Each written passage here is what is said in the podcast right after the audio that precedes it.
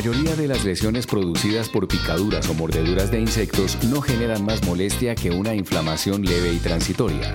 Sin embargo, en algunas ocasiones puede convertirse en un riesgo. Bienvenidos a Revista Vida Sana, el podcast que está siempre contigo.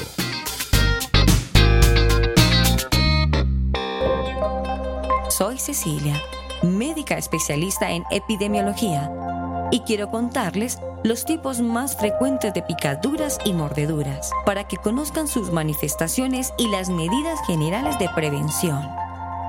Es normal que después de una picadura se desarrolle una reacción inflamatoria. Esto sucede como respuesta de defensa de nuestro organismo frente a los fluidos inoculados. No obstante, estas manifestaciones suelen desaparecer en unas horas o días. Como consecuencia de la rasquiña, dependiendo del insecto responsable de la lesión, puede producirse una infección sobreagregada que puede manifestarse en fiebre, malestar y compromiso general de la persona donde se requiere de la valoración por parte de un profesional de la salud.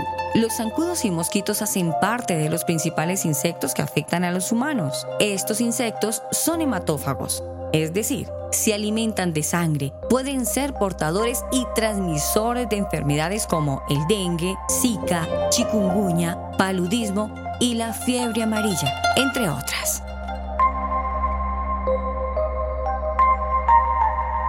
Estos insectos se crían en recipientes naturales y artificiales. Algunas medidas para eliminar los criaderos son las siguientes. Desechar objetos capaces de acumular agua como latas, neumáticos, macetas, juguetes rotos y otros. Mantener boca abajo los recipientes que no estén en uso, como baldes, frascos y botellas. Tapar los tanques de agua y renovar diariamente el agua de bebederos de animales. Limpiar canales y recodos para evitar el estancamiento del agua. Respecto al cuidado personal, se recomienda aplicar repelente en las partes expuestas del cuerpo, evitar salir al aire libre, disponer de un toldillo para dormir y utilizar pantalones y camisas manga larga cuando haya riesgo de exposición a las picaduras. Las abejas, abejorros, hormigas y avispas también pican a los humanos, enterrando el aguijón que solo las hembras poseen.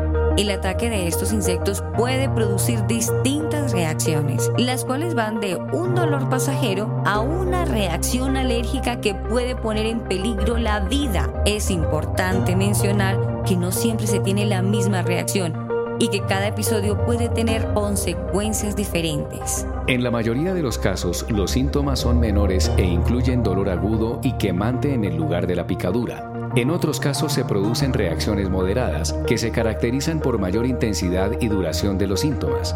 Las reacciones alérgicas, por el contrario, son potencialmente mortales y requieren tratamiento urgente.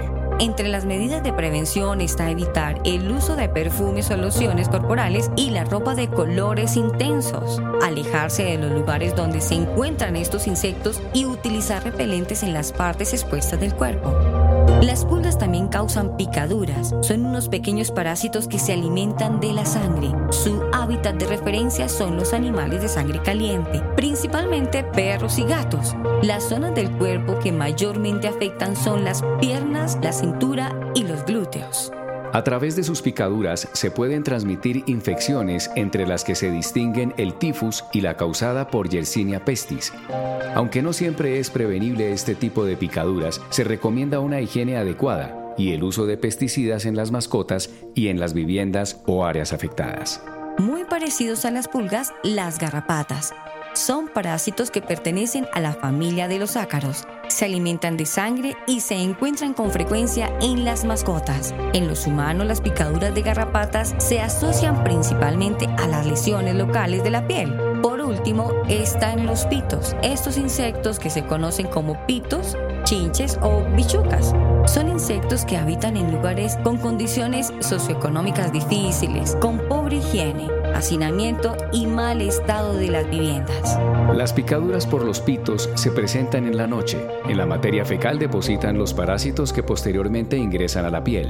La enfermedad también se adquiere por el consumo de alimentos contaminados con el excremento de pitos. Para evitar este tipo de picaduras es necesario controlar la presencia de pitos en las viviendas por medio del orden y aseo En zonas sin acueductos se recomienda hervir el agua antes de consumirla. El uso de repelentes es una prevención para evitar las picaduras. No obstante, recuerde que se debe aplicar principalmente en zonas expuestas y no se recomienda su aplicación en menores de dos meses y se debe evitar el contacto con los ojos y la boca.